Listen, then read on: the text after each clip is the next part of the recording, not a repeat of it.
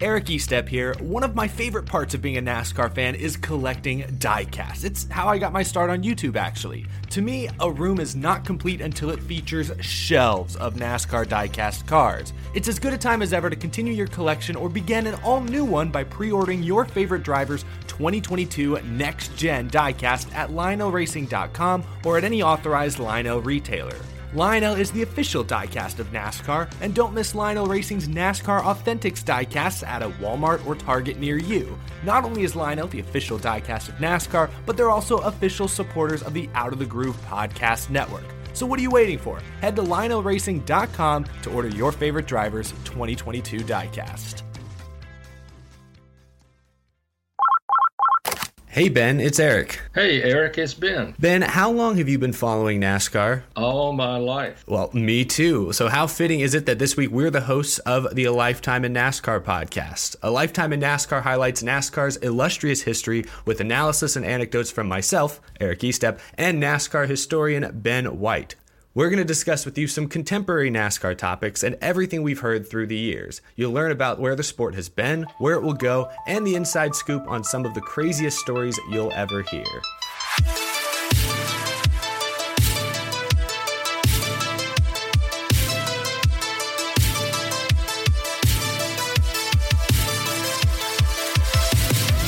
Right, welcome to A Lifetime in NASCAR. This is episode 18.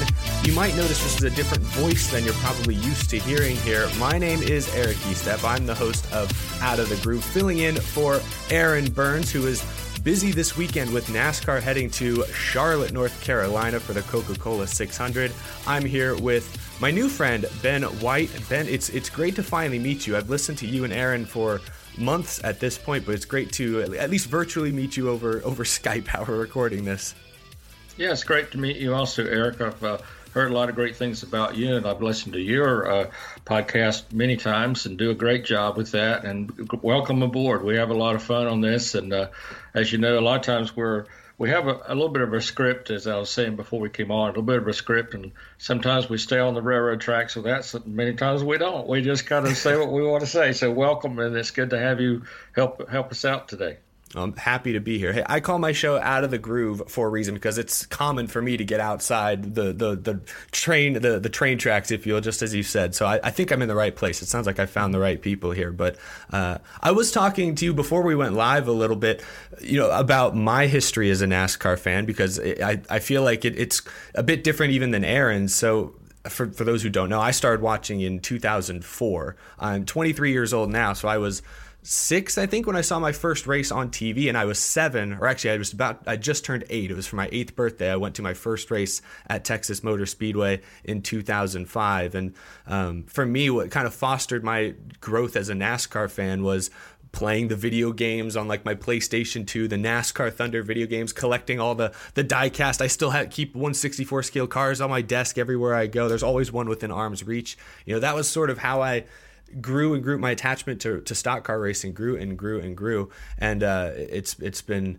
quite the journey to this point. I know you were saying before before we uh, started recording, Ben, that you started watching NASCAR, and did you say it was 1972 your first race you yes. went to? Yes, sure wow. was. My my yeah, my dad uh, took my myself and a couple of brothers and a couple of our friends uh, to Darlington Raceway, and he came in one day and he, he said, "How would you guys like to go to a NASCAR race?" And to be quite honest, I had no idea what it was. I remember seeing back in those days Richard Petty was uh, advertising a couple of things on television at the time. There was a place uh, up in our area. It was it was called Ray's Hamburgers. It was it was a fast food kind of thing, but it wasn't quite as big as some of the fast food uh, chains at the time. But he was uh, advertising race hamburgers and Polaroid sunglasses. And I, I, that's the only thing I knew about NASCAR was Richard Petty. So I said, sure, I'll go. And why not? It's a Sunday afternoon, and it was free to us because my dad at the time worked, he was a district executive for the Boy Scouts of America. And he said, if you guys wear your scout uniforms, they'll let us in free. I said, wow. okay, great. So we'll do that. So we went to the race, and I will never ever forget seeing the cars come around the uh, first and second turns that day. And actually, years ago, they reversed that. So what would now be turns three and four was then turns one and two. And they came uh, across there, Bobby Allison and David Pearson. I'll never forget where the Pearson was on the pole, Bobby was on the outside of the front row, and they came uh, towards us. And I thought, this has got to be the coolest thing I've ever seen with all the color of the cars and the way the cars are set up then they had the screen nets to keep the drivers you know in the car when they crashed but they were set up in such a way where the drivers could you know reach out and wave to the fans and i'll never ever forget how each one of those drivers had their hands out waving to the fans and i thought i mean they sounded so cool 43 cars coming down that stretch straightaway and then that that wasn't even when they were at full song. You know, when they put mm-hmm. their foot into the throttle, and they took the the the green flag and came back around. I thought, man, this is the coolest thing I've ever seen. And 367 laps, or then.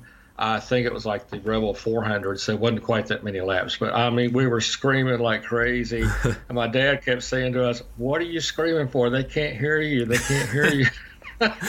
it's so, I don't know.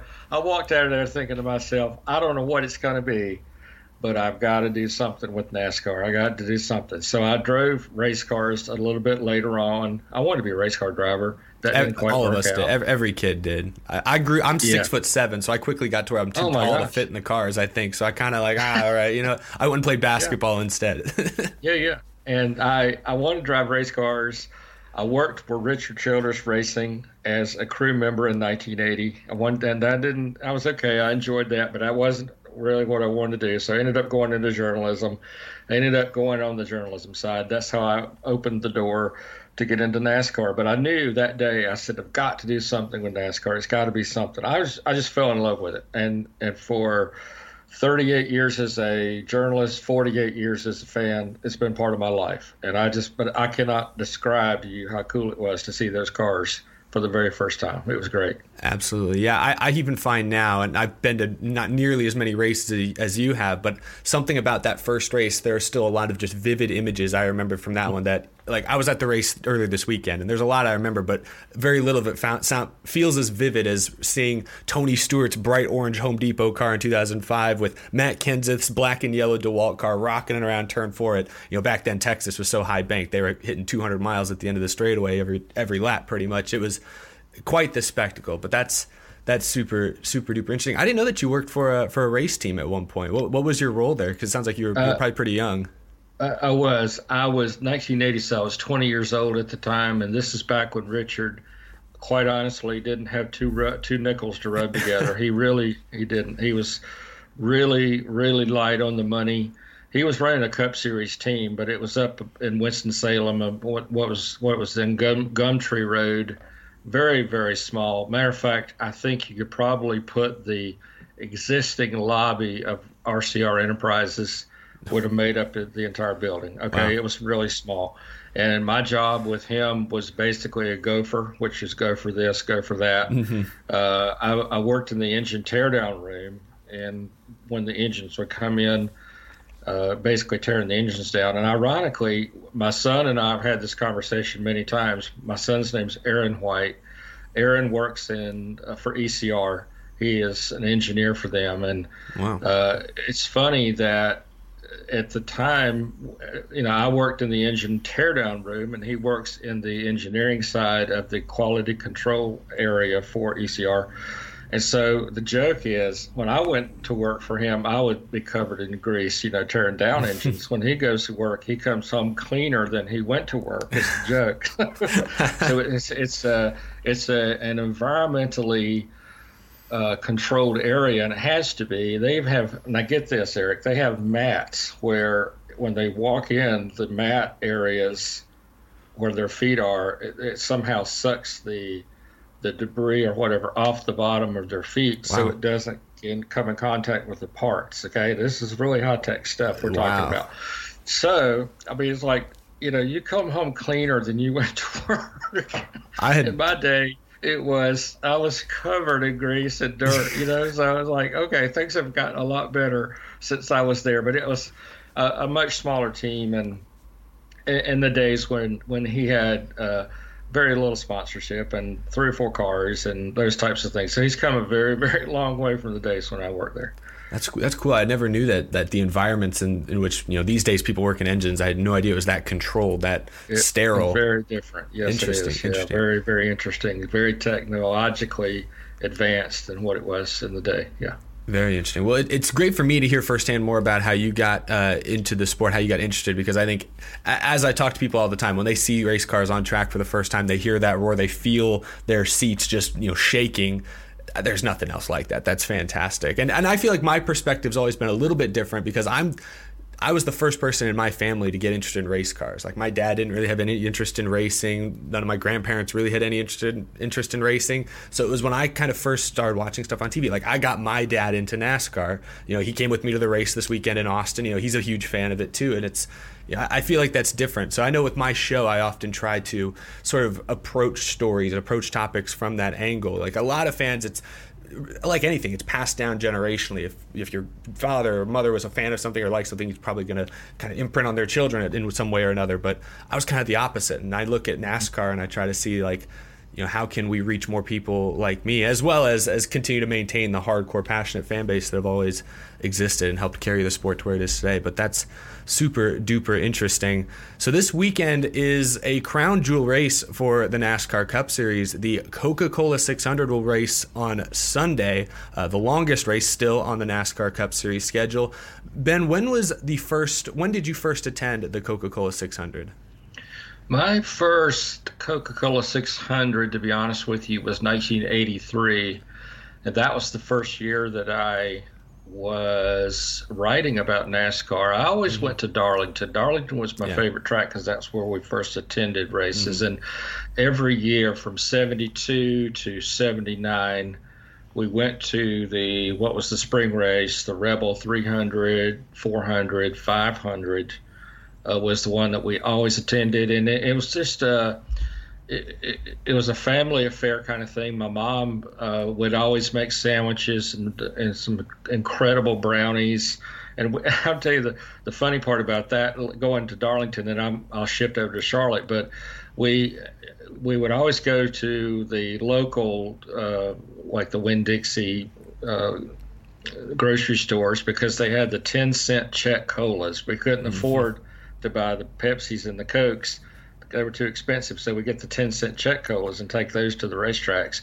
And uh, but but to answer your question, we go to I went to Charlotte for the first time in 1983 and covered the race for the local newspaper I still write for, and um, it, it's just a, an incredible race because. Uh, the distance. You know, the 600 mm-hmm. was the only race and still is on the NASCAR Cup Series schedule, which started off being the Grand National cars, then it went to the Winston Cup circuit, and now it's called just the Cup Series. And that extra hundred miles is what really made the difference for the drivers, for the teams. It was always hot. Uh, it was the endurance the last hundred miles of that because it was 600, not 500, was just put the cars and the drivers on the very edge, and that's what made the difference in that race. But and still, like I say, it still does. The cars are much better than they used to be, mm-hmm. but uh, yeah, it's just that's what separated the race from from others. And uh, and I, but you know what? I think we're. I was talking to a friend of mine the other day about what would you say would be the greatest uh, Coca-Cola 600 of all time, or World 600 is what it was mm-hmm. called for many many years. Yeah, and that has to be hands down the 1980 World 600. Darrell Waltrip, Benny Parsons I'm not kidding you, Eric. That thing for the last 50 laps of it, it was Darrell was out front and Benny was out front. Darrell was out front, Benny out front. I'm, you know, you just didn't know. You know nobody sat down for the last 50 laps, and it was absolutely awesome. the best race. And as it turned out, Benny ended up winning it over Darrell, and uh, it still goes down in history as being the best. They had rain delays. It was like a six and a half or seven hour race. It's the longest race of all time but uh, Benny came out on top and the very best one in, in, my opinion. Wow, yeah, that one absolutely putting both drivers and cars to the test. If it was the drivers, especially if it's six and a half, seven hours long, fans to the test, I imagine. But mm-hmm. it has to, it must have been that exciting to keep them around. Mm-hmm. I've so I've never been to the Coca Cola 600. I've actually I've only been to to Charlotte once and so I haven't been to the. I have not seen a race there. I've been there to go to see a lot of the race shops in the Hall of Fame. I was there a few years ago, but uh, the Coke 600 easily at or very near the top of my bucket list. The first Coke 600 I remember watching on TV, and again, this is going to date myself, was the 2005 Coke 600, which was another uh, kind of memorable race. Correct me if I'm wrong, does that still hold the record for like most cautions in a race? I think they had 22 in that one at the time. It was uh, you know, it's a long race already, you know, constantly being slowed down, drama left and right, and of course we had a, a great late finish between Jimmie Johnson and Bobby Labonte at the time. So that's like the earliest memory I have of the Coke 600. You know, going back, my favorite driver growing up was Matt Kenseth, and this is another question or another thing I want to talk about where was drivers who got their first career wins mm-hmm. in the Coke 600 because it's a pretty stout list. You have Matt Kenseth, who's a NASCAR, went on to be a NASCAR Cup champion. Uh, Jeff Gordon, I believe. Um, who else? There was. Uh, well, you had other like surprise winners. I'm thinking recently, like Casey Mears winning. Uh, David yeah. Reutimann was 2009. Uh, David Pearson, if I remember, didn't he win yeah. his first race at the Coke 600? He did. Yes, and uh, and Austin Dillon got his first. Oh yeah. Uh, there. And, and that's kind of strange. You know, you'd think, oh, why would someone get their first win in the longest NASCAR mm-hmm. race on the schedule? And you know that's still a mystery to me because it seemed like it'd be the most difficult and the one that most drivers you know would have their their tongues hanging out at the end of the race. You know a lot of times what happens on these races is the guys who come from the xfinity series into the cup series their biggest downfall is uh, endurance, and they've yeah. got the best car under them. They've got the greatest crew chief. They got the greatest crew, best car.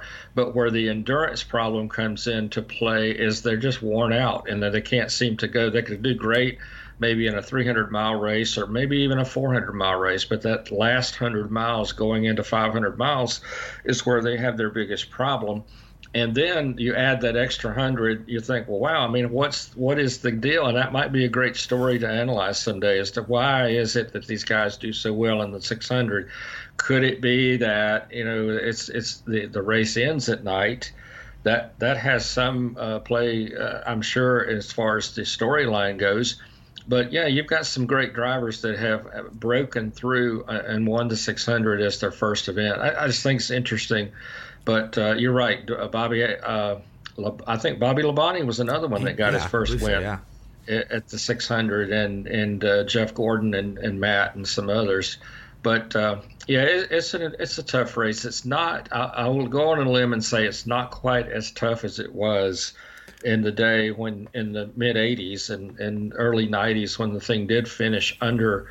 Uh, in the afternoon when it was 80 and 90 degrees outside the car and maybe a gosh 130 or something in the car. Mm-hmm. and i've heard drivers talk about how they might lose as much as 12 to 14 pounds during the race. And you think how could that be? Well you know they would drink a lot of fluid trying to get through the race and you see a lot of drivers uh, during that 600 miles get relief drivers, and then by the end of the race, the, the original driver gets back in the car. It's it's an enduring, yeah. hard race to get through in 400 laps, 600 miles, especially on a very very hot May afternoon, as it was in, in its day when it was when it would finish under the under the heat. And you've seen, uh, you know, many different iterations of the, of the Coke 600, different cars, different drivers come and go, and, and you've kind of alluded to this a bit. Um, the driver fitness is one thing, but I also want to ask about, you know, the cars. The cars, as you said earlier, are uh, more bulletproof today than they were, you know, even 20 years ago, 30 years ago. Parts don't fail nearly as often. So I, I do think I'm not curious to hear, hear your opinion on this. The last few years, the Coke 600 has become less about putting the machines to the test, putting the cars to the test. It really does more of the focus has shifted on the drivers. But of course, these days with driver fitness and nutrition, I heard William Byron talking today about you know all the fluids and stuff, how he eats, how he eats and drinks the days leading up to the race. You know, there's a whole lot more information there and care there. Like I, I just wonder when you watch the Coke 600 the last few years and, and this year probably like what challenges are you most closely looking for? Because I, I, I don't feel like it's really the car these days. Like you just don't see guys blow engines nearly as often or anything like that. Right, I agree with you. I think I, I do think it's fitness that what you're what you're searching for, because you're right. The cars they there is more of a, a power steering, uh, mm-hmm. fitness of the car that that wasn't there in the past. You know, the cars of the past really there wasn't a lot to them as far mm-hmm. as uh, chassis uh, endurance and that kind of thing. I mean, they were pretty rough and gruff in the, in the early days.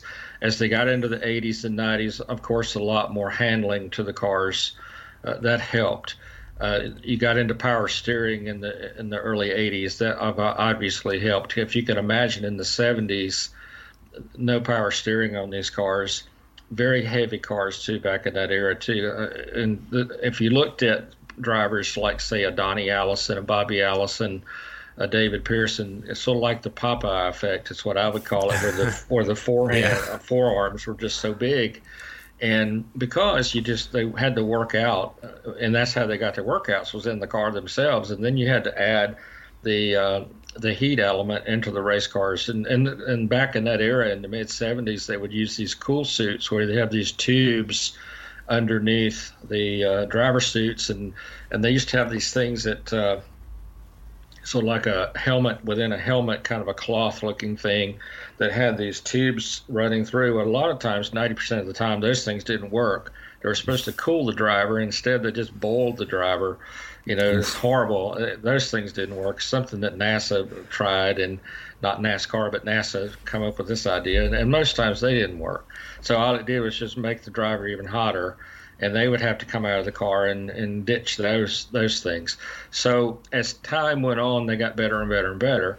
But to answer your question, as far as the cars of 2021, the cars are in the best shape they've ever been in. As the drivers have to really work out. You know, Jimmie Johnson is great for when he was driving stock cars.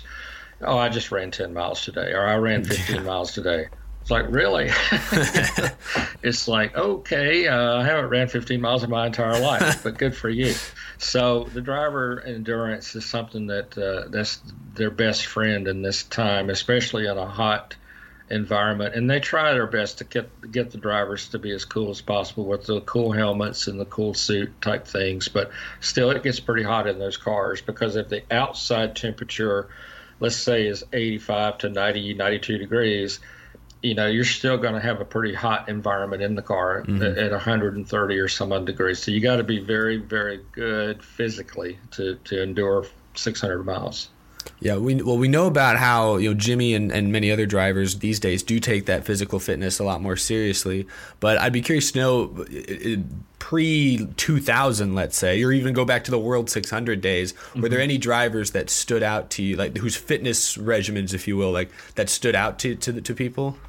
Yeah, I would say one driver I thought really did well in the car better than anybody was Bobby Allison. And Bobby, mm he, uh, you know, he was always good in hot environments. Matter of fact, mm-hmm. a funny story being from Alabama, uh, anytime writers of the 70s would write something he wasn't really fond of, he would invite drive, or newspaper guys to lunch. And then he'd take his car and then he would roll the windows up and lock the doors and turn the heat on full and take him take them somewhere to lunch. And they and they would very politely not say anything but he's like bobby why do you have the heat on and it's 90 degrees outside? And he said i want to just discuss this article that you wrote last week for the birmingham news or whatever that I, you weren't really kind to me. Well he was the kind of guy who he would pick on writers and things like that but he was very uh, well versed in hot conditions. He could handle the heat better than anybody. Part of that was back when he was a teenager. He basically, in a very quick way, I'll tell the story. He basically had a situation in Wisconsin where he fell from a boat and got into a very cold situation in water and just barely almost drowned when he was wow. 17, 18 years old he was convinced that because of that episode and he was rescued that you know and brought into a hot you know into a living room and put before a fire and all that that that episode helped him somehow to be able to handle heat in a race car hmm. and uh, so when he was in these hot southern 500s at darlington or hot races at talladega or hot races at the fourth of july in daytona he felt like because of that one instance where he nearly drowned and it just chilled him to the bone that he could handle race uh, heat uh, better than some other race car drivers could. And but it was so funny because there would be times he would you would ride with I didn't personally, but you would ride with him and he would turn the heat on full blast and roll the windows up, and he could handle it and other people couldn't. So that was an advantage to him where other drivers had to come out of race cars and couldn't handle the heat. So Bobby had that advantage when he had some very hot races. That's super interesting. See, being from Texas, you know, in the summer you get in your car and it's you know just boiling. I'm immediately right. AC all the way up. It comes out hot. I'm like, oh gosh, no, no, not this. No, no. Hurry, get cold, get cold. I couldn't, I couldn't do that. Wow, that's that's a very interesting story. I, I wonder how much truth there is to that. It, hey, if he believes it's true, I guess that that's all yeah. that really matters. You well, know, I can tell you this, Eric. There would be times he would come to my house and and he, he and I are very close friends. And he lives in Mooresville, not too far from Salisbury, where I mm-hmm. live. And he would come over, and it would be, you know, an 80, 75 degree day sometimes. And he's got on a like a flannel shirt. It's like, dude, what is your problem? It's 75 degrees outside. oh, I'm just a little chilly. And you know, Davey was that way too. Davey would be, I could see him sometimes, and he would have on a flannel shirt in a day that I don't think would require a flannel shirt. But it's like, dude, what is up with you Allisons? Why are you guys so cold all the time? So anyway, he he would he was cold natured, and but Davey was, and Bobby's still cold natured. So I don't I don't know I don't get it. It it, it helps you be a great race car driver, I guess. There, yeah, he, sure. found his yeah. calling. That's awesome. Yeah. Well, the Coca Cola 600 this weekend going to be really exciting. Before we jump off this topic, you know, just in the last 10 years alone, there have been a couple, you know, fuel mileage races that have come into play. That's how Austin Dillon won in 2017. Um, and then there was, I think it was 2011 was the year Dale Jr. It looked like he, he had it won coming around the final two, two turns and ran out of gas and lost that race. But with stage racing the way it is, do do you think fuel mileage racing in the Coke 600 sort of is going to be become a lost art, or do you think there's still a chance of, of that kind of stuff happening? Like the last stage is still long enough; it can happen, but it seems less likely, right? Right. It, yeah, I think so. I think stage racing maybe makes it less likely, but but you know what? It all depends on how the cautions fall, also, because I mean that's the thing about the 600. It makes it so unpredictable that and that's the way it's been from day one. When they ran that race for the very first time, uh, that extra hundred miles makes it so difficult to predict. It really, really does. And even though I know we're into stage stage racing now, uh, that again, I say that and say that the last hundred miles. Uh, it, it's a friend to some drivers and strategies. It's an enemy to some drivers and strategies and it's so hard to predict. And that goes back to what we talked about before. I think that so many times these uh, maybe the, the, rookie drivers or those that have not won, they they sort of fall into that place to where. Uh, they they find themselves in victory lane. Not to say that they weren't going to be anyway, because they played the right strategy, but that that just gives them that extra push and that extra a place uh, on the racetrack that that strategy. And yeah, the the stage racing does put it in a different perspective.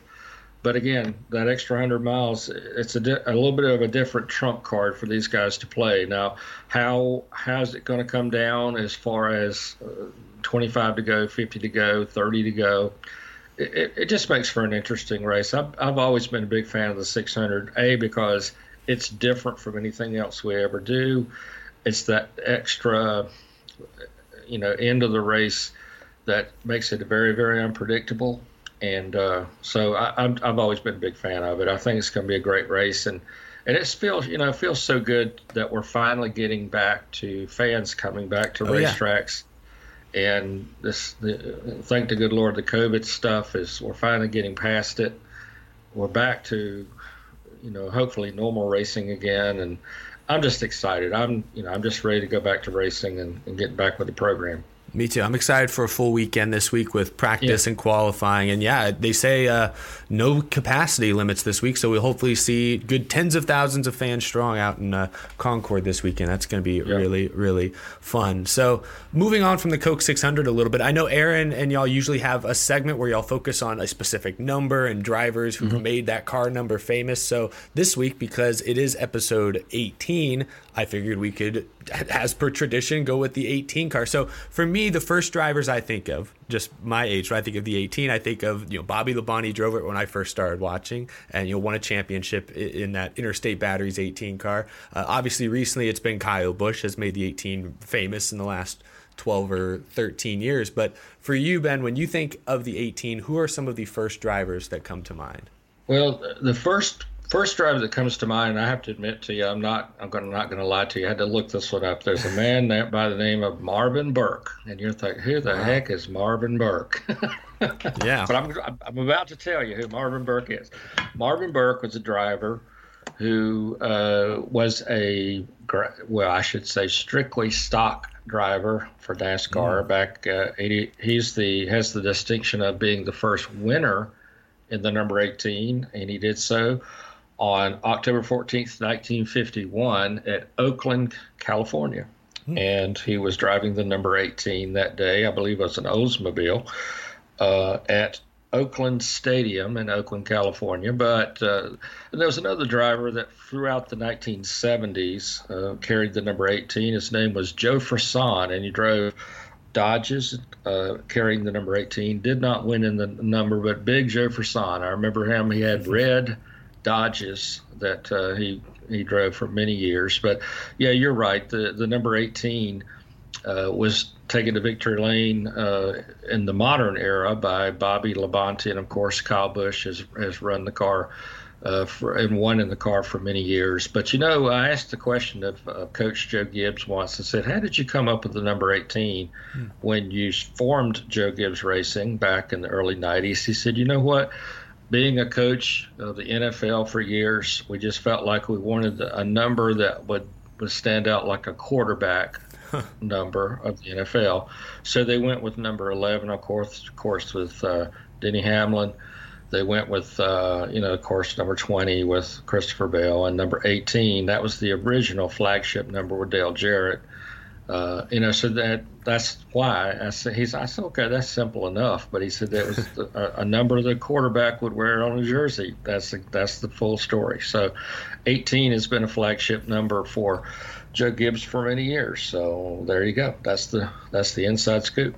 That, that is 18. Yeah, that's a common quarterback number. I think Peyton Manning wore 18. Uh, oh gosh, I'm not a big football guy, but yeah, I, who, who, who did Joe Gibbs ever coach a, a number 18 quarterback? I, I don't know. I don't know. I, I got to be honest with you, man. I'm a full fledged NASCAR yeah, guy. I don't, the only time I, I'm really into football is I will watch the playoffs and I will watch the Super Bowl, but I have to tell you, I'm not very well versed when it comes to to football. And my, my so. team has been uh, stuck in that mediocre, mediocre state since. Well, I'm from Houston. The Texans have only been around for 20 yeah. years, and they've never anyway, so no, I, am with you there. It's a, I'm very much a fair weather football fan, but that's pretty interesting to hear from Joe Gibbs. Well, the 18 car, I mean, it's won championships with Labonte, it's won championships with Kyle Busch. I mean, even looking in lower series as well, Joe Gibbs has used the 18 car quite a bit. Um, I, I want to get you. This is completely off the cuff, but I want to hear your, your thoughts on some of these young guys that Joe Gibbs. What do you think of Ty Gibbs? He hasn't driven the 18. He's always in the 54. But what do you think of like Ty Gibbs? I, will be honest with you. He looks really strong as a driver, and I think uh, I think we're going to hear a lot from him as as time goes on. He, I mean, he's very impressive to me. Uh, obviously, he's got some really good equipment under him. Mm-hmm. I mean, let's be fair with Joe Gibbs Racing. Uh, you know, giving him a shot in their cars, but goodness, I mean, you know, you come right out there and and you know you can sort of tell the ones that have the talent and I, I got to be fair. I, I, like what I see, and I think he's going to do extremely well as as time goes on. You know, kind of reminds me in a way of Adam Petty when Adam came on board uh, and and really made some waves in '99, and of course, sadly, we lost Adam in 2000. But I mean, he was immediately good behind the wheel. Uh, when he qualified for his first race there at Texas Motor Speedway, in, and uh, uh, April of 2000, and he just look. You know, you see drivers, and you just see how good they look behind the wheel, and and how comfortable they look, and and Ty's that way. He just looks like he's very comfortable behind the wheel, and he got a lot of talent. And I think he's going to go places. I really do. I also want to ask this because this is something that came up. I was talking to my dad recently, and, and one of his friends who doesn't know much about NASCAR, but um, he was asking about drivers who have kind of like the difference, like what drivers are good because they just are naturally talented, like they just they have that good butt butt feel of what the car's doing and they just kind of naturally are good at versus what drivers really have to like study and do their homework and things like that. I feel like you look at a, a, kyle larson he can get into just about anything and be competitive. I feel like i'm not saying he doesn't do his homework and research and work at it hard but he's also just naturally seems to have a great feel for it. Like uh, like covering nascar for many many years what are some drivers that to you stood out as just man, they could get into anything and immediately be fast. They didn't have to know what it was. They just knew how to drive a race car really fast. Right. Right. Well, those types of guys, and and you know, Kyle. I'm not to not to copy what you're saying there, but Kyle is a really good example in the respect that you know the ones that uh, you have to learn. You have to go back to maybe the guys who can drive dirt. You know what I mean mm-hmm. by that is, let's look at Jeff Gordon, for instance, Jeff and Tony Stewart. Okay, those guys who could basically get into anything loose, meaning uh, a sprint car, for instance. Yeah. And and I go back to Bobby Allison again. Bobby's old school, but he's the kind of guy who could get in anything and outdo the guy whose name is on the roofline. Okay, hmm. because hmm. he could get into uh, an Indy car, he could get into any type of sports car and and outrun the guy who's assigned to the car, and really made some people mad who were assigned to some of those cars and because he was better than they were. and Bobby, I've always said Bobby could drive a washing machine if it had wheels on it. He was just that good. And you have to have that seat of the pants sort of. Donnie Allison's that way. Donnie was the kind of guy who could uh, get into an Indy car. For he, he like twice he got into an Indy car and never had sat down in one, and had top ten finishes in the Indy 500 Wow. And amazing because you're looking at uh, such a difference between open wheel cars and stock cars because of the weight, because of the way they feel, and, and the drivetrains underneath. Where a an Indy car, you barely turn the wheel. Back in that era, you barely turn the wheel on an Indy car, and on a stock car, you're trying you're turning it halfway to Georgia. Yeah, and you know, and and, and a stock car, and you got to have a, a true, true of the pants feel to be that good in a race car. And Donnie was very much that way, and Bobby too. And so that's why you see those guys who rise to the top. And so in a modern era situation, Kyle Larson is very much that way, where he could get into a stock car and then three nights later at Eldora or somewhere like that and get into a sprint car and just set the world on fire. So yeah, there's some that are great race car drivers. Don't get me wrong, but some are just seat of the pants, great guys who it's so hard to describe. But Jeff Gordon was that way. Kyle Larson's that way. Anybody who can adapt, it's better to do. It's better to go. I think from dirt to asphalt. You know what I'm saying? Mm-hmm. And be able to just whatever you decide to sit in and, and and adapt. You can adapt to anything you get. You know that you race and quickly adapt to it, then you're you're one of the best. Yeah, I think it's just it's interesting. I feel like more and more of the young drivers getting into the sport today kind of more follow that seat of the pants feel where you know they know what they're doing. They do the homework. There's so much information and data out there to see you know where you should be lifting, where you should be breaking, right. things like that. But it does feel like I I, it, I, thought of it because I see Ty Gibbs as kind of that way as someone who just seems to just get into the car and immediately looks super duper comfortable going to tracks he's never been to before. I feel like that's just a natural talent that's difficult to to teach, difficult to coach. But I know growing up in in the early 2000s or mid 2000s being a fan of guys like Matt Kenseth. I feel like you know, I remember hearing him talk about how you know he, he was working in garage the garage. He was working on his dad's race cars when he was really young, and he knows every piece inside out of, of, of, of, a race car usually but compare that to a lot of young guys that get into the sport today i feel like drivers today don't have as firm of an understanding of everything that's going on underneath the car and inside the car and that doesn't always necessarily matter as you know kyle larson's been very successful and other drivers young drivers have been very successful but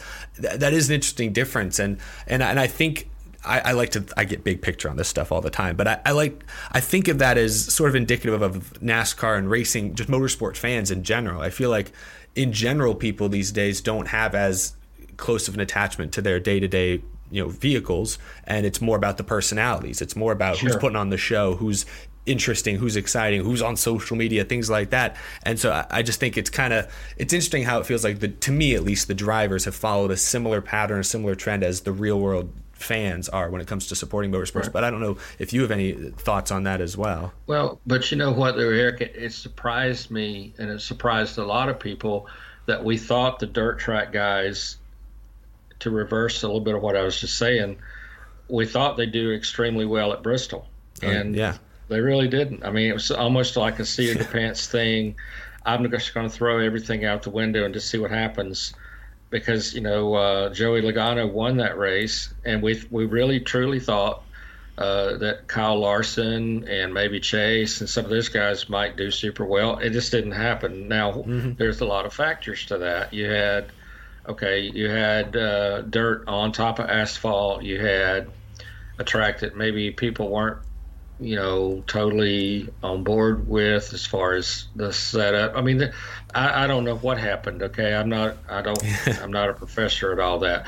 They don't know what happened, right? So, I'm just saying every we we really don't have the numbers and the the know how as to what why things happen the way they happen. That was the very first time. Now, when they go back, they might have some data that they can look at and maybe come out better.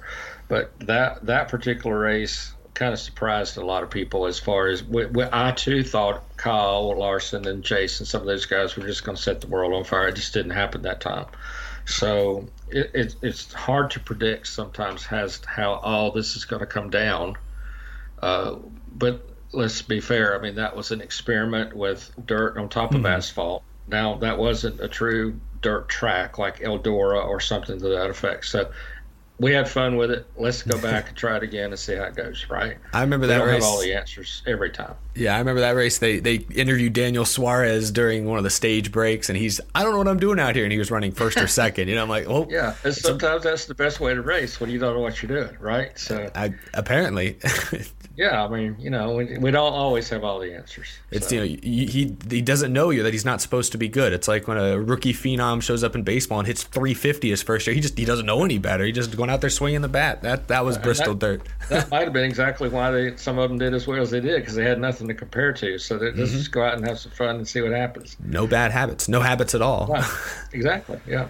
Well, so this is. Go this has been super interesting. So I, I kind of want to wrap up this episode, spend this last little segment. Uh, so my show is very much current events, trending things. What's what are people talking about today? What are the what we're looking towards the future? What's coming up right around the corner for NASCAR? And since I have you here, Ben, and you've been watching yeah. NASCAR for you've been covering NASCAR for decades, uh, I want to kind of put you on the spot with a few topics here. I kind of want to get your take on some of some of the trendier things going on around NASCAR, and I want to see if you have any you know past examples or things you can compare it to. Enlighten me a little bit, if you will. Okay. Uh, that that that's what I'm looking for here. But uh, I'm sure you've seen, you've see, heard the, the rumors, the discussions about NASCAR teams and s- sliding the door numbers back on the side of the car to make extra room for sponsors. I, I know it years ago, but early days of NASCAR's door numbers were all over the place. Sometimes you had numbers on the hood, things like that. But for years, it's been centrally located like that you know, what's your opinion on that? Do you think that's something that that you're a fan of, or are you sort of like, ah, what, what are they doing? Okay, I'm going to tell you exactly how I feel about it. I am today at this time. I am I am kicking and screaming. I'm not a fan of it, but I'm trying. To, I'm trying to do it this way. I'm trying to be open-minded about it, but I'm not. I'm not a fan of it, and the reason is it's almost to me it's almost like okay we've been in his this is the NFL and for 75 years we've been playing with a football that's shaped like this but now we're going to go back to a round basketball size football okay? I, I just don't I understand the reasoning behind it. I understand you're trying to get more space for sponsors but it's almost like messing around with the foundation of the sport to me I'm try I'm 60 years old and I'm trying really really hard to be on board. Okay, and yeah. by the time it happens, I'm probably going to have to be because I'm probably going to do it. Okay, yeah. But at the same time, I, did, I just I don't know. That, and it, and it, let's say it this way: it's I compare this to being putting roll bars in a race car for the first time. Mm-hmm. Okay, it's a big change, and some people said why are you putting roll bars in a race car? I mean, we've never had roll bars in a race car before. Why are we doing this? It's a major, major change. We've always had numbers in the middle of the door and on top of the car, which it'll still be on top of the car, but it's just something I'm trying to get used to and and I'm trying to be on board. I'm, it's the same thing as trying to get me to wear a certain type of shorts or something. You know what I'm saying? I'm just yeah. trying I'm trying to get on board. Okay, and I'm uh, by the time they do it, I'll uh, maybe I'll be on board. It's just a big it's a big change. Yeah, it's cosmetic, really, but it is a big big change. That's such a uh, to me the numbers on the door, like the the 43, the three, that font especially. That's like the team logos. You know, yes. like drivers come and go every 15, 20 years usually, but you know the brand sticks around more often than not. So I, am with I'm kind of with you. I'm on the fence. I, I'm, I'm sort of the way I've warmed up to it is as long as they keep the numbers big because they're important to me, and they don't slide right. them so far back that they're like up on the, the the fender and getting all warped and stuff. That would look really bad. But I, am with you. It's it's a it's a difficult change I think to grasp. But uh, one other question I have that sort of uh, involves big changes coming, and then I have a couple other not as change related yeah, sure. questions. But uh, so, what do you feel about NASCAR potentially racing at street course races in the near future, bringing the Cup Series to to maybe Chicago? I heard Mexico City could be a possibility. I guess that they could run the Formula One course down there. What what do you think about that, Ben? Uh, I'm I'm way more on board with that than I am the numbers. Okay, I, am okay with that. Me too. I, mean, I think. I, I, think so. I I could get on board with that train a lot faster than the number thing. I, you know, I could see where that could be opened up to. Uh, you know, more markets, more venues, yeah. bringing it to cities maybe easier than you know, you know, because when you when you try, but I'm also open to to maybe bringing racing to racetracks once instead of twice, and that way you hmm. open up more more markets in other areas. Also, I'm also open to bringing uh, NASCAR back to places like North Wilkesboro Motors or North Wilkesboro Speedway. That, that was a yeah. huge mistake, I think, to take racing away from North Wilkesboro. But yeah, to answer your question, I'm I'm way I'm way more on board with that than moving the numbers to the quarter panels. Yeah, Not happy with that. yeah, That's going to be hard for me to swallow that. It's going to be really really hard for me. I'm old school. Yeah, so it's hard for me to do that.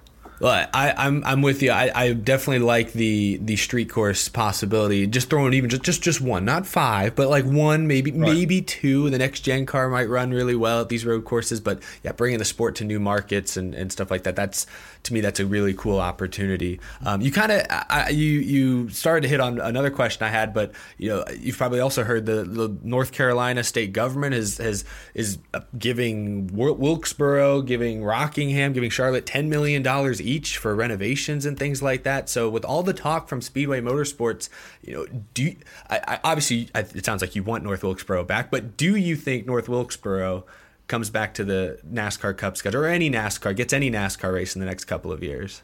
I do. I think so, and I think. Uh, you know, it brings back an, a, an economic value to the areas that we're talking about. Listen, mm-hmm. North Wilkesboro is an awesome racetrack yeah. even today. It needs a lot of uh, work as far as uh, structural buildings and such, but the track's not in bad shape. It is it can be revamped. As far as North Carolina Motor Speedway, it's not in bad shape at all. Buildings around it, sure, needs to be reworked, but th- they should have never left those areas to begin with. I'm, I think that would be very, very good for the economic impact in those areas too, and and fans would love to come back to those racetracks they they had some awesome races there. Uh, very quickly, I remember a couple, just very quickly. Uh, Neil Bonnett, Harry Gant, uh, 1985 uh, bumper to bumper finishes there. Uh, Cale mm-hmm. Yarborough, uh, Darrell Waltrip, close finishes there. The racing was excellent. I think what took them away was the, you know, maybe they just didn't think they had enough fans going, but the fans want them back. Yeah. And then they went to other markets uh, that, by the way, they're at Fontana Speedway out in California, they're building a, a, half mile track inside the big track. It's like, what does that tell you? It's like, yeah. okay, we we need to maybe we yeah. should have never left to start with. So, yeah, I'm a big fan of that kind of thing, and and growth is what NASCAR needs, and fans are wanting it back. So, mm-hmm. yeah, by all means, bring them back. Yeah, and so yeah, you've covered races at North Wilkesboro for, for many many years. You talked about it a little bit, but do you have a favorite moment or favorite race that you remember being at at that track? Oh gosh, um, I mean, there's just so many. Uh, I don't mean to evade the question, but there's just so many great races there. Where, I, very quickly, I remember one time. Dale Earnhardt and Ricky Rudd were battling for the win with a lap to go, and they crashed each other out. Mm. And Geoff Bodine was running third, and Geoff ends up winning the race, and and Earnhardt and Rudd are nose to nose, and their crews are nose to nose. There's many of those types of races that, yeah, and and I'll be honest, the the one of the North Wilkesboro, many many races at North Wilkesboro, the press had a choice between a quart of moonshine or a bag of apples, and you had a choice.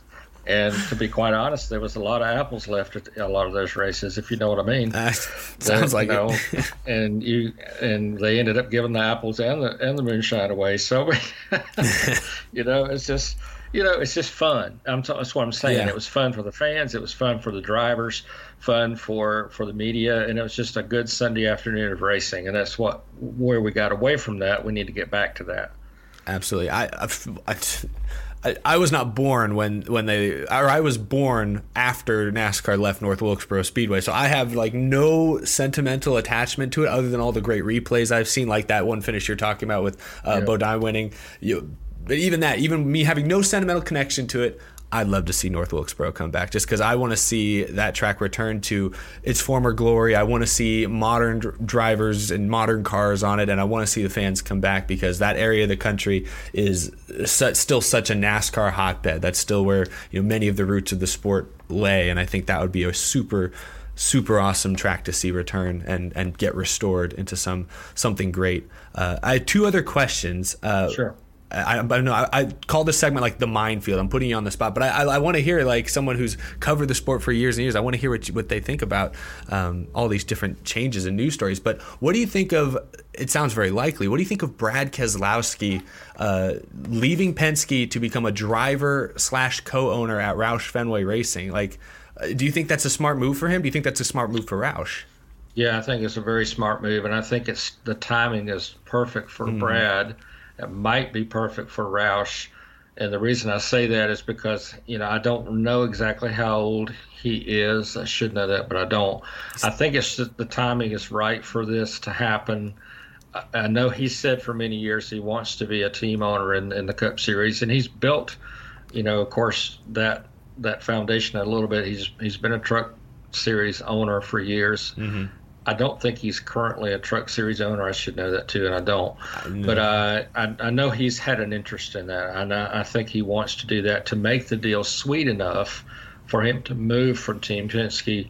That has to happen, and yeah, I mean he's looking at his future. He's probably not going to be driving ten years from now, mm-hmm. so he's trying to set the foundation for that to come up uh, for him to have a future in the sport because drivers who leave the sport and don't have a team owner uh, situation, as Mark Martin has said many times, if I go to the racetrack, what am I going to do with myself?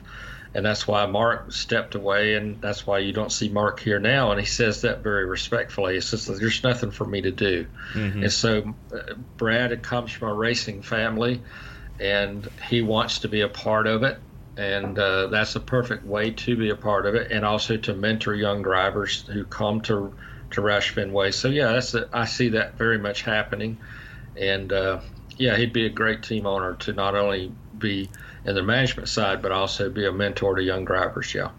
Roush Fenway Racing is an interesting team because they've seen so many changes throughout the years. It was originally just Roush. They've had they've won championships in the, in the, from championships in the early 2000s to you know now they're struggling to make the playoffs. They got the Fenway mm-hmm. group involved. Like in your in your uh, experience covering Roush, what's what's made Roush different than other big you know championship contending teams over the years? Well, they they they're a great organization and they've got an immense talent over there in drivers uh, lineups. They've got Jimmy Fennig, who has been a crew mm-hmm. chief and he's he's managing the teams, and of course uh, Jack Roush himself is extremely talented as far as the engineering side. But you know, with all of these race teams, it's more and more competitive every single year and you know you, you, the, the, slightest little thing and there's not that many things left anymore that you can take to a race team mm-hmm. uh, and uh, and say hey I've got a little bit of an advantage. There's the advantages are almost gone now. You can't be a crew member or a team or a driver and say hey I've got this advantage or that advantage. So uh, you know you just you got to find uh, the the small tweaks and and the small things uh, to find any kind of advantage anymore. So yeah, I mean, what you're seeing now are drivers, uh, you know, moving into future management situations. I think if that's answering your question, I just sure. think I think they're. Uh, and all teams, all teams, I think there's so you know you're seeing merger type situations if that if that makes any sense, mm-hmm. where the competitiveness is so vivid and so strong to get anywhere anymore I mean, gosh, it's so competitive, and you just got to search high and low to find any advantage, and maybe that's partly what this is about. Who approached whom is the question. Did did Brad go to them? Did they go to him? Uh, but to be competitive, present day and future, you, you just got to throw everything at it and, and hope to find some some magic. That's what you're searching for, no matter what team you're with or whatever. Absolutely. I think we've seen that with so many teams, so many, the technical alliances alone. That's just, you know, there's right. a handful that hold all the cards. They've got the competitive parts. If you want in, you got to play, you got to find a way to team up and partner with them. So that's that's interesting. I'm excited about it. I, I think that'll be cool to see Brad Keselowski at Roush, and hopefully he can help propel that team into stronger days once again. Uh, my mm-hmm. final question, and I know this is called a lifetime in NASCAR, but you got to have seen something about the superstar racing experience starting in uh, less than a month. Tony Stewart, Bobby Labonte, Michael Waltrip, what are the other NASCAR guys in? Bill Elliott, several others. How do you feel about the superstar racing? Are you going to watch the superstar racing experience? Absolutely. I think it's the coolest thing that's come down the pike in quite some time. Uh, coolest thing since the IROC series yeah. that was up many years ago. Just fun to see these guys get back in the seat. And you know they're chomping at the bit to get back in a competitive car again. And mm-hmm. and you know these guys who are racers will always be racers. Doesn't matter how how old they are. They've well, they want so badly to get behind the wheel again, and Tony and Ray Evernham are, giving them that opportunity again. It's going to be fun to watch. It's only a six race series, and I know you know they they don't want to go out there and tear up Tony's cars. Of course they don't. They don't want to do that, but they're going to be competitive. I mean they yeah. are, and Tony wants them to be competitive. Listen, Tony's not going to sell them. Okay, guys, this is a cakewalk, and please don't wrinkle my, my fenders. He's not telling them that. He don't want them to be that way because Tony's not that way. Mm-hmm. But they, they're going to get out there and be competitive. They're going to have fun with it. Uh, it's going to be a good show. I will definitely be on the edge of my seat watching from wherever I am. And it's going to be it's going to be a really good thing, and I hope it happens this year and next year and the year after and the year after and however many years they've signed the deal for. And you're going to have a, a wide interested audience, and uh, I think it's a great thing. And and I uh, kudos to Tony and Ray and everybody involved in that, and I wish them the very very best. It's going to be fun. Yeah, I, th- I, think it's going to be super great, and the track lineup as well. Going to so many you know fantastic short tracks that are known for producing great racing action. That's going to be awesome. Do you have a pick? Who, if you had to pick, uh, who you think is going to be the best? Do you think it's going to be Tony? Do you think someone, any of the IndyCar guys? Do you think anyone else has something for him? Well, I promise you this much. I mean, Tony has probably, we'll tell him in the driver's meeting, uh, bring back the steering wheel. I don't care about the cars. or, matter of fact, just keep the steering wheel if you want it. But to answer your question, I don't know, man. I mean, it's got, there's some lot of lot of talent there, but golly, man, it's gonna be hard to pick. I'm I, I I'm gonna say Tony. I mean, it's, it's Tony's deal. It's gonna be look kind of fishy if Tony wins. Tony or Bobby Labonte is my pick. Yeah. I mean, I, I know I still think Bobby Labonte's got a lot of fire left. I really do think. I think Tony's a great competitor, and and Bobby too. I just I really do think anybody in that field, they're not going to just lay back. They're going to they're going to want a final win to final trophy to put on the shelf. Yeah, I, I was thinking the same thing. Labonte was up there as one of my picks because he's still he's on the modified tour. Is he doing that full time this year? Because he's still racing every almost every so. week. Yeah, see that tells you right there. He's still got that fire. And he mm-hmm. cannot let go. He just he doesn't want to do another Cup deal or something like that or expanded deal. But he's not ready to stop. He, he still wants to race and still got that competitive fire in him, and he, believe me, he he will be very very strong. I believe Tony will. You know Tony will. There's yeah. no question about that. But uh, it's hard. Those IndyCar guys, they're not going to share their hand until a lap to go. To all of those guys are good. All of them are still. Yeah, no, it's going to be, be it's going to be cool. It's certainly exciting. The kind of the spiritual successor to IROC in many ways. I hope it sticks around for many years to come. Well, uh, I think that's going to do it for episode 18. Yeah. Ben, thank you so much for inviting me into y'all's dojo, into your show this week. It was a ton of fun learning more about you, and and I appreciate you uh, answering my questions about modern day welcome. NASCAR trends. Really great well, to meet thank you. Thank you for joining us. Uh, we really appreciate it. Very very good talking to you, and very good to meet you, and hope we can do it some more. Absolutely. We'll be back next. Well, Ben will be back with Aaron hopefully uh, next week after the Coca Cola 600. I hope it's a fantastic race. I hope everyone enjoys it. Be sure to listen to the other podcasts on the Out of the Groove Podcast Network, including Noah Talks NASCAR and the NASCAR Weekly Podcast.